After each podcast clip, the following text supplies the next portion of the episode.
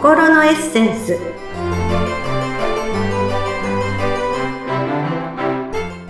皆様こんにちは。自己開花アドバイザーの中井真理子です。今日もご一緒してくださるのはこの方です。インタビュアーの鈴木沢子です。真理子さん今日もよろしくお願いいたします。あ、沢子さんよろしくお願いいたします。今日も生活に潤いのエッセンスを与えていただきたいと思います。ありがとうございます。もうね、なんかこの、あっという間に、もう、3月になってしまい、えー、ましたけど、早いですね。ねでもなんかこう、うん、春のね、足音が聞こえてくると思うと、ちょっと前向きになれますね。そうですね。うん、えっと、今日はですね、ちょっとあの、最近、あの、よく、えー、聞くことが、あの、耳にすることが多かったので、ちょっとこのテーマにしようと思ったんですけど、はい、今日のテーマは、世界が広がるというテーマです。世界が広がる。広げたいです。広げたい、えー、ちょっと大げさなタイトルなんですけど、はい、例えばね、あの、沢子さんも、まあ、そんなに急いでるわけじゃないけど、いや、これどうなのかなとか気になってることとかね。まあ、ちょっと何かあったら調べてみようかな、なんてこう後回しにね、なってしまってることってあるかと思うんですけど。いっぱいあります。まあ、そうですね、うん、何かの折にね、あ、ふと思い出して人に話してみたら、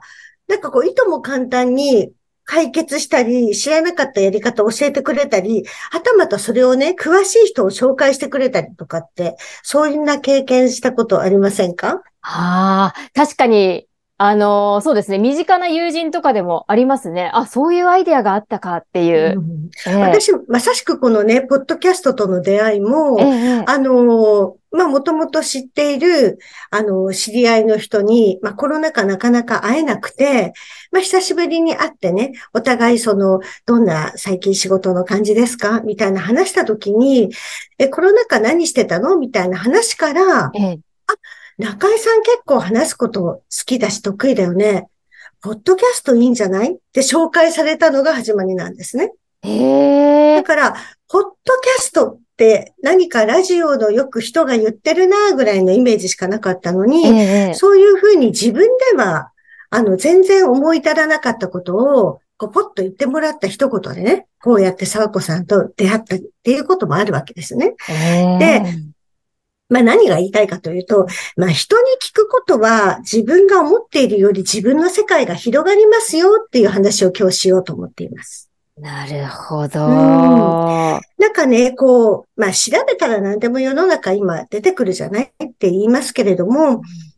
うん、何かググったりしたことで、その、Google がね、あの、誰かに繋いでくれたりなんてことはしないので、検索するよりももしかすると人に聞いた方がね、なんか優れてるかもしれないなって私は思うんですね。うん。で、あの、例えば私はパソコンを使ってね、なんか文字を打ったりとか、ズームでお仕事したりとかしてるので、パソコン使うことは全然問題ないんですけど、パソコンが何かエラー起きたりとか、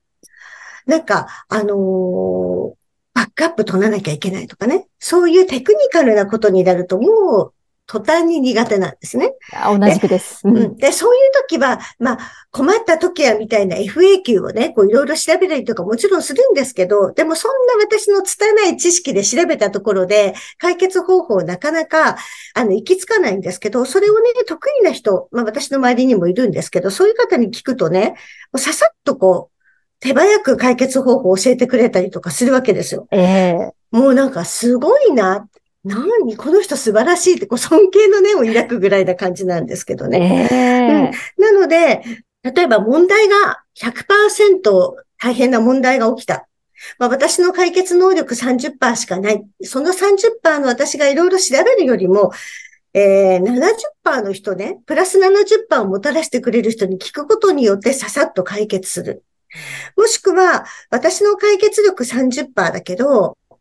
120%の知識を持ってる人が教えてくれたりすると、もうプラスアルファ、そこに付加価値、高い情報をもらったりってことができるわけですね。ええー、で、そこから思いがけずさっきのポッドキャストじゃないですけど、自分の世界が広がるってこともあるわけですよ。ええー、うん。確かに、その教えてくださる人にとっては大したスキルと思ってないかもしれないけれども、その人の情報がこちらにとってはものすごい解決法になったりしますもんね。そうです。で、ええこれはね、あの、反対のことも言えて、ええ私にとってはなんてことはないなっていうことが、相手にとっては、それ、それ、それ求めてたのっていうこともあるわけですよええね。ええ誰かがもう、誰かの問題を私が解決することもできる。お互いに付加価値を与え合えるってことができるので、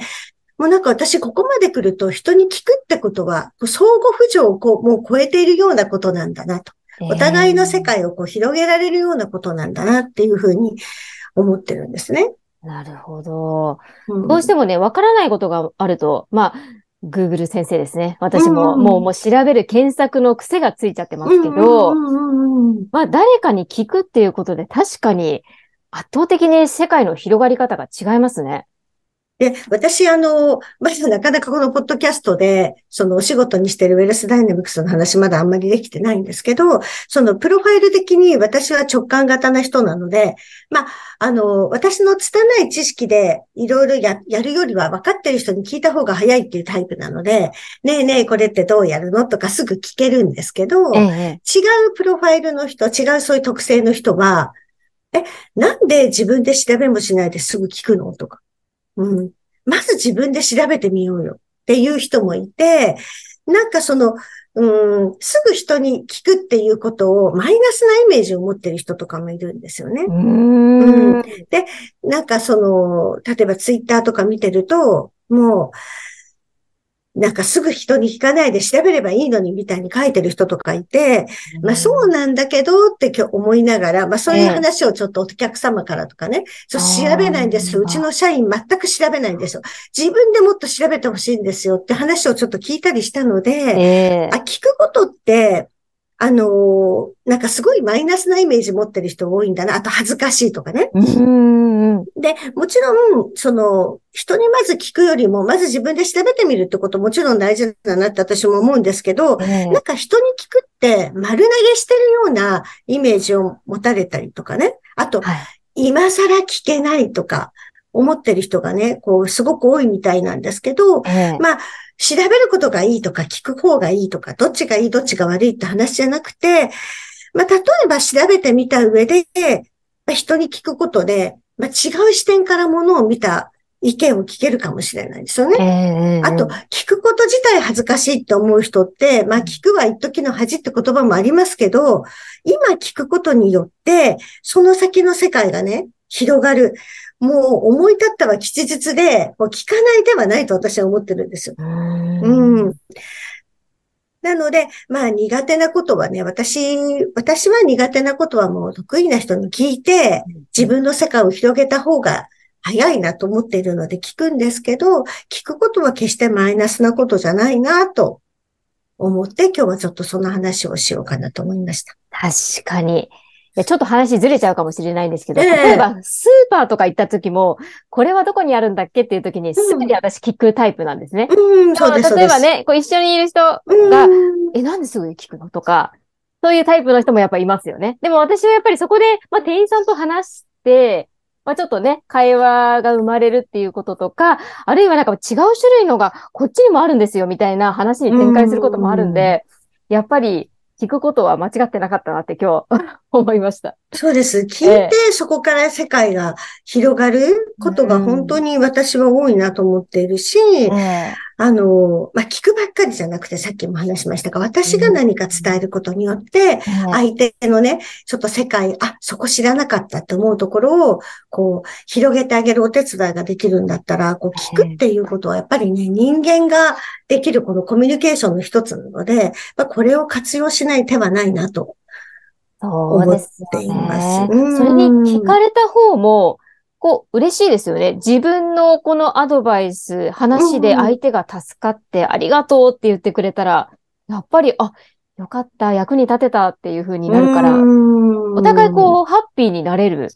感じですよね。そうですね。なので、もちろん調べることも大事。うん。で、調べて分かれば、それはもちろんね、自分で解決できるのでいいんですけど、はい調べることも大事だけど、人に聞いて自分の知らなかった、そんな風な考え方できるの？あ、そういうこともあるの？っていうようなことを知る、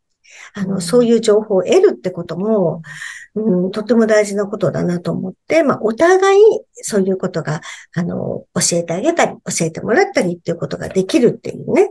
うん、聞くことって、決してマイナスなことじゃないですよっていうことを、ちょっと伝えたいなと思いましたね。もっともっとねうん、こう、プラスのイメージで捉えていただいて、っていうことですよね。そうですね。いや、私も今日からどんどん聞いて世界を広げたいです。ですね。ねえ、皆さんもぜひうん、やっぱりね、ちょっと恥ずかしいなって思っちゃうこともあるかもしれないですけど、こんなに世界が広がるんだっていう新しい発見もあるかもしれませんからね。そうですね。